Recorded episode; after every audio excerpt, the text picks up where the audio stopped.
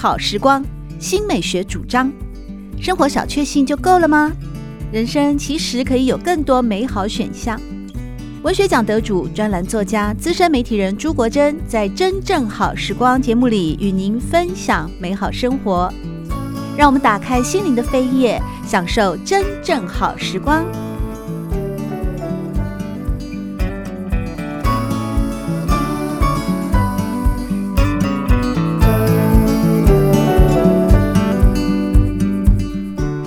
朋友们好，欢迎您来到《真正好时光》的节目里，我是朱国珍。在今天，我们邀请到《旅读》杂志副总编辑邝介文，要和大家来分享的是一个含金量非常高的专题哦，叫“天工开物：十七以及二十一世纪的恋物好生活”。介文您好。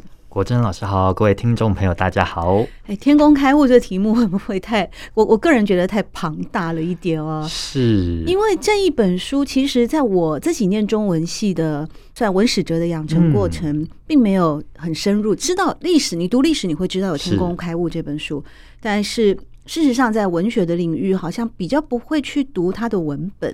那因此这一次怎么会？哦，花了好大的功夫来做一个天工开物的专题，而且做古今对照哈。在今天的节目里面，我们会有非常丰富的分享。那一开始，我想先请匡介文副总编辑来跟大家说一下，怎么会这一期做到一个这么磅礴的一个专题内容呢？对，其实反而我觉得越少人知道的事情，我们就越有这个使命感，必须要介绍给大家认识。我还记得我们以前在。读国立编译馆版本的历史课本的时候，是关于天工开物大概只有三行字吧。是 对，然后呢，呃，我自己在念中文系之后，毕竟它是一个属于百科全书的领域，嗯，所以有很少人会用文学的角度去读它，所以我们读中文系的人也不会不太会去碰这本书。对对，所以后来呢，我自己有点忐忑不安，就是我接到这个题目的时候，我到底要如何做才好呢？你接到？是哪一位长官？对，从 我们总编横空出世的来赋予这样的庞大的命题呢？对，因为我们总编辑最近呢很热衷于带小朋友认识中华文化这件事情，他就是想说小朋友会喜欢什么呢？哦，所以他得到的答案就是科学、科技、新知。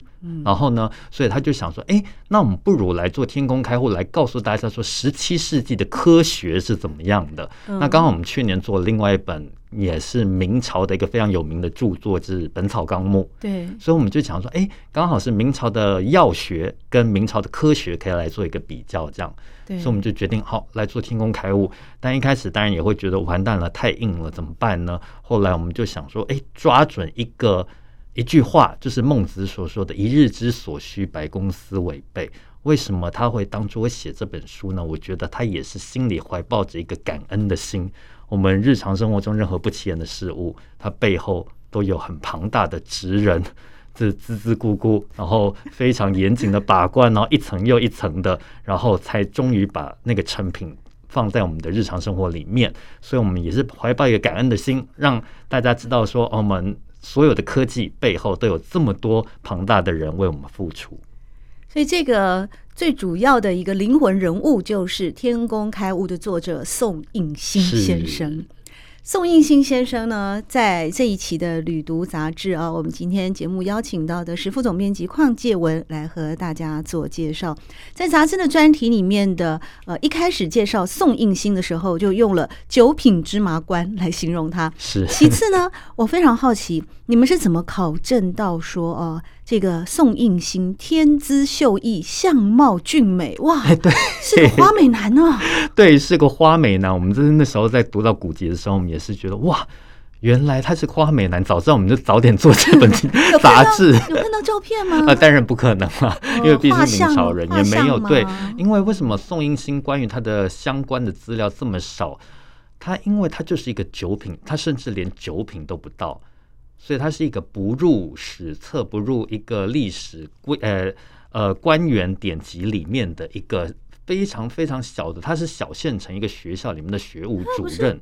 考上了举人吗？对，他考上举人之后呢，他要进京来考这个会试，结果考了十八年都没考上。哦，就是像我们的普考、特考、高考这样一阶一阶的上来。他最后的那个最后一关，实在也考了十八年，考了六次都没有考上，最后他考运怎么那么差呢？对，长得美没有用了。但我后来又觉得说，啊，好险，那考运这么差，我们才有机会看到这本书。哦、对，嗯，因为他其实在怎么收集资料的呢？他过程他就是趁着他六次进京赶考这个路途上所搜集到的资料。看到的人，采访到的这些第一手的消息，他就把它全部收录在他的著作里面。所以好险，他考了六次，要不然我们可能今天也没有办法看到这本著作。他是江西人哦，所以他要到北京去赶考，他这个路线是怎么个走法呀？对，我们这次呢还特地呃画了一个地图，告诉大家为什么他的。呃，天工开物著作里面有这么多相关的，譬如说纺织啊、农业呀、啊，然后等等的科技，就是因为他从江西一路往北走。那除了这个往北走水路这个运河的路线之外呢，他的哥哥也是一个八品芝麻官，七八品的一个小官。那他也不断的联系他哥哥，以及当初他在呃乡试里面认识的同学们。在各地做官，都告诉他们不同的关于各地不同的风物啊、物产啊等等资料，所以他等于就是感觉上他是一个人缘蛮好的人，受到很多人的帮助，最后写成这本书。那他这一路进京赶考哦，要走多久啊？对，其实，在那个年代，明代的。那个交通已经非常发达，因为我们知道明朝之前就是元朝，元朝的版图非常的疆域非常大，对，所以它已经打通了很多陆路。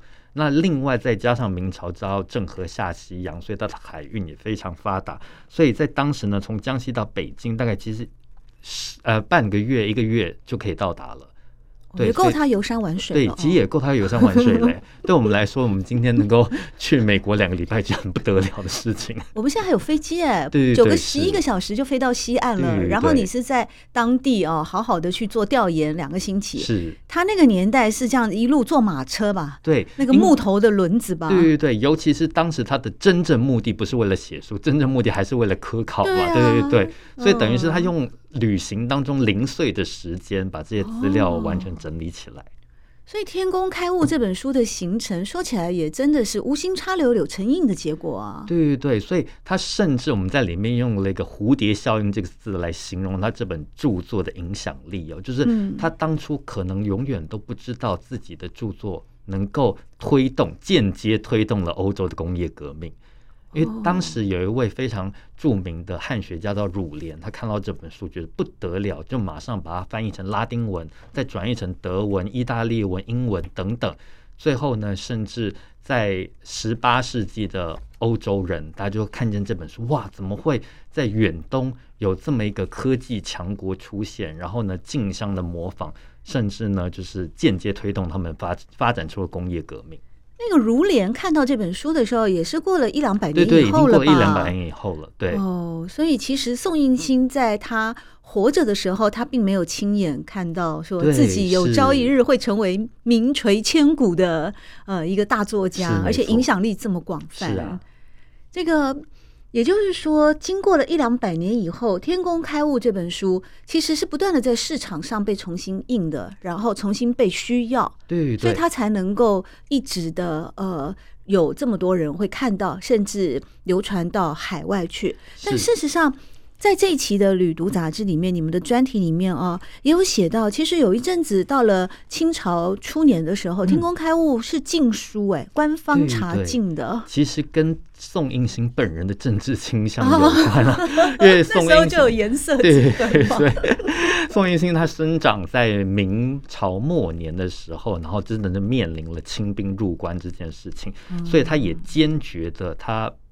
当清廷的官员，所以拒绝入仕清朝的政府，这样，所以清朝政府呢一直把他视为眼中钉。虽然说大家也已经见识到了《天工开物》是一个非常珍贵的作品，嗯，那怎么办呢？我喜欢这个作品，但是我又讨厌这个作家，我要怎么 把他作品的内容保留下来呢？最后他们就想出了一个办法，就是明目张胆的引用移植，然后就告诉人家说：“哦，这其实是某某某别人写的。”所以呢，其实，在清朝里面，呃，在像呃乾隆啊、康熙啊他们编修的所有的丛书里面，都你。都可以看到呃天工开物的影子，但是你完全没有看到宋应星这三个字，像是什么钦定古今图书集成啊，呃，这个属于清朝的一个百科全书，那不就是很公然的那个剽窃吗？对对，当时还没有这么智慧财产权的观念是法律。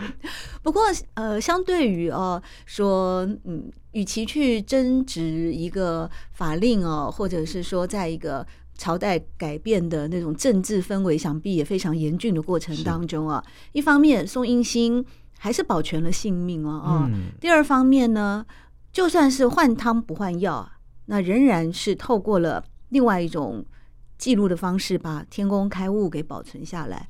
那我这样看起来，就是天工开物在清朝的时候出现了山寨版嘛？我们后来怎么区分呢？怎么样会知道说？天工开物还是天工开物，山寨是山寨。对，其实非常幸运的就是明朝末年，它的印刷业、造纸业已经非常发达了，所以在当时出书并不是一件难事。所以刚好呢，宋应星赶上了这个风潮，他有一个非常好的朋友资助他来刊行这个天工开物。所以在明朝末年的时候，市面上流通的版本已经大家已经知道哦，这个天工开物是由一个宋应星的人他所写成的。所以进入清朝之后，即使这些文献上面不曾出现宋英信三个字，他的名字，大家自己私下互相比对，然后市场流通的版本，大家也可以彼此就是。心里有数，知道哦，原来这些都是来自他的手笔。所以宋应星在明朝末年的时候是畅销作家了哦。对，其实我觉得非常有趣的是，我们还最近还做了一个 box，就是明朝末年出现很多工具书。嗯，如果你想要当律师的话，有律师的教科书；想要当商人的话，有商人的教科书。各种工具书的出现，你就可以想象得到明朝末年对于这个工具书的要求是呃需求量是非常大的。所以天工开物这个百科全书在当时出现呢，当然是引起了一阵轰动。所以。在当时的舒适，这种舒适非常受到欢迎。这真的好难想象哦！嗯、整个在那个大约是西元一六三七年的时候啊，十七世纪的时候。原来那个时候的明朝啊，就已经是一个非常非常进步的，甚至于呢，刚才我们呢，邝建文副总编辑有提到说啊，有一个西方的汉学家，他是法兰西学院的院士，叫儒莲，是，是他把天工开物当中呢，关于硫化汞啊，呃，制墨啦，铜合金、桑蚕。造纸等等的篇章翻译为单篇的论文之后发表，但是当如莲去翻译这些文章，介绍给那个嗯西方人士的时候，是一八三零年，对，已经过一两百年的时间了。对，也就是说，我们如果倒溯回来的话，其实，在那个时候的明朝，就十七世纪的明朝，也就是大约一六三七年左右啊，已经有很进步的制蚕呃蚕丝的那个艺术，造纸的艺术。是。所以，甚至呢，当时西班牙就流行一句话，他说：“中国的皇帝真是有钱到他可以用金条、银条盖一座宫殿。”那到底为什么有钱呢？就是光是卖这些丝绸啊、卖瓷器啊等等，就可以赚入大笔的外汇。所以大家可以想象哦，当时的明朝在科技上，或者甚至在艺术领域，都是领世界之先。嗯。而天工开物呢，刚好也很仔细的、很详尽的为我们保留了在十七世纪的时候的一个。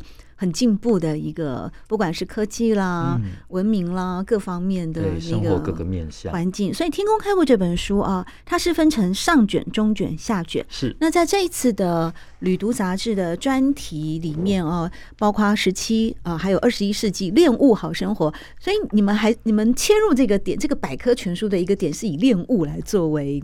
一个面向嘛，对对，我想说每个人或多或少都有一些恋物的倾向，但是我们也许不知道这个事物的背后的逻辑或发展或发明到底是怎么样的。嗯，那所以呢，我就常常在想说，为什么天工开物里面会出现农业啊、纺织这些东西，对我们现代人来说一点都不是科技啊，我们觉得是传统产业。但是你 再仔细回想一下，对于一个十七世纪的人来说，对当时的人，它里面会有很多美美嘎嘎是你所不知道的，是需要很多人经过不断的试验跟研究，你才会发现。所以，比如说像是宋英星，他是第一个把农药当做是一门科学学问的人，然后把它记录出来。他们那时候用什么样的农药？用呃硫磺，硫磺可以杀虫啊。对。所以我就觉得哇，很奇妙啊！他在当时就已经引进了这个农药的呃知识，甚至呢影响到了日本。所以马上我们今天能够吃到这么多 这么好吃的日本米，可能就是从当时推波助澜而来的。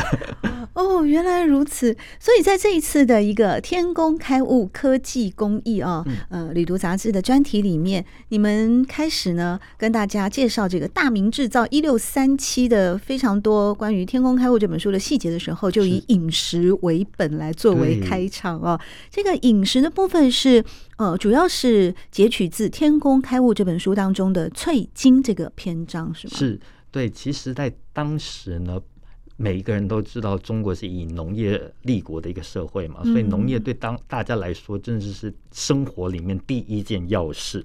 那当然呢，在里面记载了很多不同的种类的粮食作物的种植方式，比如说稻米、大麦、小麦等等。但最主要呢，是宋英星非常专注在经济作物这个这个作物里面的考量。为什么呢？他觉得说，粮食作物虽然大家都觉得说大家都要吃，如果我种稻米、种大麦，好像会比较赚钱，但是殊不知有很多作物呢，虽然我们平常食用的价值不是那么高，但是它有很多向外辐射出的各式各样的价值。比如说，他说芝麻，虽然我们吃芝麻的量不多，但芝麻可以用来榨油，这个油可以用来护肤护发等等，所以其实它是。等于是中国农业史上第一个在推动经济作物的人，他甚至呢，每一段文章最后会给出一个每一批，然后呢，他就是预告你接下来五十年或一百年这个农业作物将会怎么样的发展，为我们生活带来什么样的便利或经济效应。所以说，宋应星就是明朝的趋势专家了嘛？怎么讲？对对对，我甚至觉得，如果他在这个现代能够投资股票，应该获利无数。对啊。他那时候就这么有前瞻性的眼光，眼光啊，包括说对一个产业的观察跟分析。像刚才邝继文副总编辑跟大家讲的，芝麻可以榨油啊，这是在那个《天工开物》里面的高义里面就已经有大力的在提倡这样子的呃经济作物了。另外还包括像那个呃淮阳的盐啊、海盐啊，还有那个河盐什么的，他那个时候就开始关注了。对，而且他做。从事研究的方式非常的科学，他真的是会一个一个比较，比如说光是盐这个部分，他就找了，譬如说广东的盐呢，浙江的盐呐，然后淮阳的盐呐，各个不同的结晶体，然后放在自己的面前，然后不断去观察它，或甚至用各式各样的方法实验它，试吃也好，或怎样也好，所以它其实是一个非常有科学价值的一个科学报告。可惜那个时候的科举考试没有分文组、理组哦，对，所以他应该是自然组的人。所以我也想说，他大概也因为他考不上科举，可能是这个原因，他就是科学脑的人。对啊，所以要他考什么四书五经，有点太为难了。而且要写一篇文章嘛，对啊，那时候的科举不就关在小房间，然后一篇文章定终身啊？你要写的头头是道，还要引经据典，那个都是从经史子集里面挖来的古旧知识。像宋应星这样的科学脑，简直就是。爱因斯坦级的那个，可能是牛顿。牛顿发现那个万有引力的，类似有这种好奇心的这种啊，那真的是科举那个时候也是难为他了。对，但是常常哦，我觉得好像世间事情就是有好有坏啊。虽然说科举没有考上，又花了十六年的青春呢，在南北奔波。但也因此，就像刚才呢，邝继文副总编辑跟大家说，也因为这样，在进京赶考的路上就广结四海好友，没错。也因此，在众 兄弟们的帮助之下，完成了这本《天工开物》啊。接下来呢，民以食为天啊，我们讲了饮食的部分，纺织的部分啊，《天工开物》里面它也是。也像是时尚杂志一样，告诉了我们当时大明的那种流行的美学吗？对，其实呢，当时中国的苏州就有点像是我们现在的米兰啊、纽约这样的感觉，是全世界的时尚之都哦。因为它生产了很多丝绸，全世界都在看今年的苏州又生产出哪一种款式的丝绸呢？那所以呢，它其实在这边呢，就记录了很多我们养蚕的方法，从一开始。制丝绸的最源头就是养蚕的这个行业，他就开始分析了。就比如说什么蚕之类的，怎么样怎么样配种啊，然后哪一个地方的蚕，它吐出来的丝线有不一样的质感啊，不一样的颜色等等，他都做了精密的分析。所以其实你觉得这好像是一个关于纺织业的记录，但实际上它已经涉及到生物学、遗传学的领域了。为什么？因为把那个蚕的种类杂交啊，或者是说这样会直接吐出七彩蚕丝吗？所以它可能那个蚕丝就会有一些细微的差异，比如说可能比较好染色啊，或者是你比较好织布等等。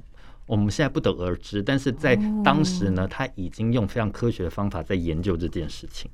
嗯，真是不简单呢。嗯那感觉这个宋应星其实没有进京赶考的时候也挺忙的嘛，哦，对 对，他可能要观察路人的穿搭这样。对呀、啊，而且他是江西人哎，他考完了以后，他应该就回到老家去了嘛，因为毕竟还有的依靠哦。可是他拿。还得另外找时间跑到像杭州啊、苏州啊这些蚕丝产地去观察那边的时尚，或者是农业的技术的进步。对，其实我们只要看一本小说，就是《金瓶梅》，我们就是可以大概观察得到明朝社会的一个时尚。虽然说《金瓶梅》是假托宋朝的故事，但它毕竟是明朝成书的，所以它里面呢，譬如说潘金莲或西门庆他们穿的时尚的衣服，都可能是宋应星当时曾经观察到的。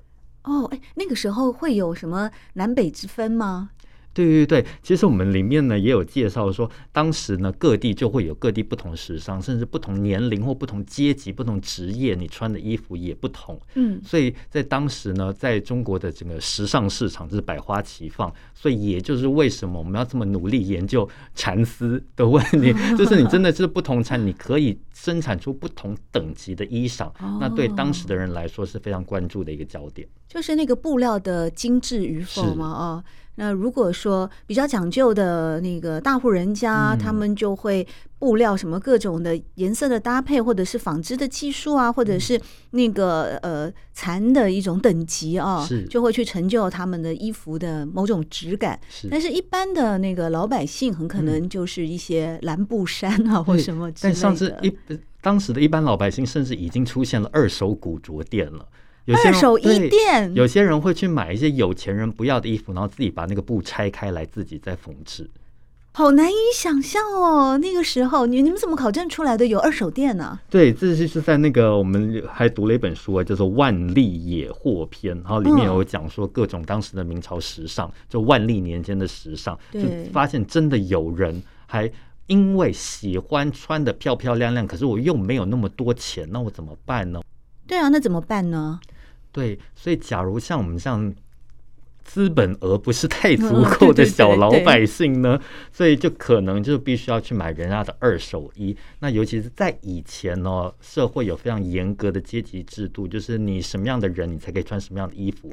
到了明朝的法纪已经非常松弛了，就是等于可能平民可以穿贵族的衣服，贵族甚至可以穿皇室的衣服，也不一定。cosplay 的概念，对对，所以呢，他们就非常的轻易可以在二手店买到。很好的丝绸料子，然后自己拆开来重新自己是设计制作。我感觉在那个明朝哦，一六三七年的时候，整个的社会氛围是非常前卫开放的。对，其实我们表面上，我们虽然说当时的政治非常昏暗、非常混乱，但是呢，实际上在商业活动上是非常发达的。哦，难怪黄仁宇也会有一本那个《明朝万历十五年》嘛。哦、是。虽然说到明末的时候啊，嗯、已经有一些内忧外患的产生，但其实民间的生气是非常蓬勃的哦。对啊，所以我们光是看《金瓶梅》等等，你就看小说的内容，你就知道哦，当时的社会，无论是在商业啊或贸易上的，都是我们现在难以想象的。而且感觉我们呢常常说读历史啊，好像都是嗯很古老的啊阿公阿嬷的东西啊。但其实阿公阿嬷也曾经年轻过嘛。对，没错。明朝人就算他们是历史上距离我们现在已经是三四百年前的木乃伊级的那种古人，但其实。他们在那个时候的社会环境之下，也曾经有过他们灿烂的青春啊，对，没错，以及不断的好学或者是追求知识的方法，是包括像《天工开物》的作者宋应星，也有一堆哥们呢，一堆好朋友，一起帮他收集资料，完成这本书吗？对，所以我一直在想说，哇，宋应星人一定很好，而且加上他又是花美男，所以他才可以结交这么多好朋友。然后他们兄弟感情也很好，即使他们在不同的城市当官，然后呢，哥哥也知道弟弟有这个抱负，想要写成一本百科全书，那也不厌其烦的在他平常工作时间之外。花很多时间去搜集他自己所在城市当地的一些资源，然后提供给弟弟。哦，所以一开始宋迎新想要完成《天空开物》的时候，他就不是以一本呃美学或文学的著作就来这个心态，他纯粹就是收集各种的。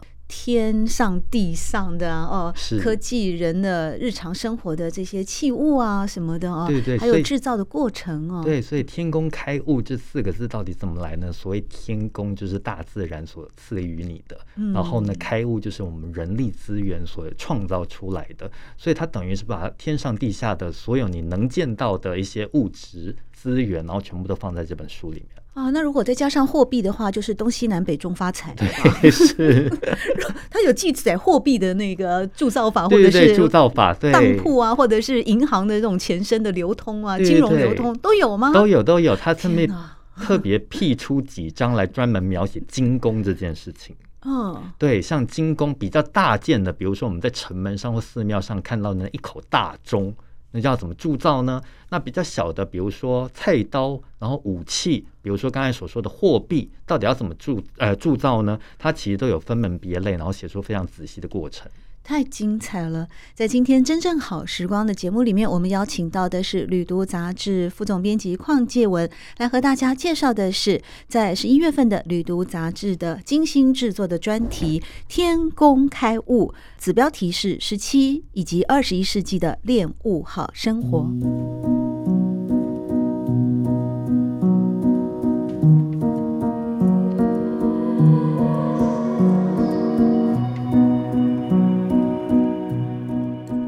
真正好时光，每个星期六早上八点钟到九点钟，在汉声广播电台全国联播网播出。节目在广播频道播出之后，也会上传到汉声广播电台的官网。在官网当中，您可以在经典回放的单元里搜寻“真正好时光”，随时收听到国珍为各位制作的精彩内容。喜欢朱国珍制作主持的《真正好时光》，欢迎您订阅、分享或留言。随时保持互动，一起共享美好生活。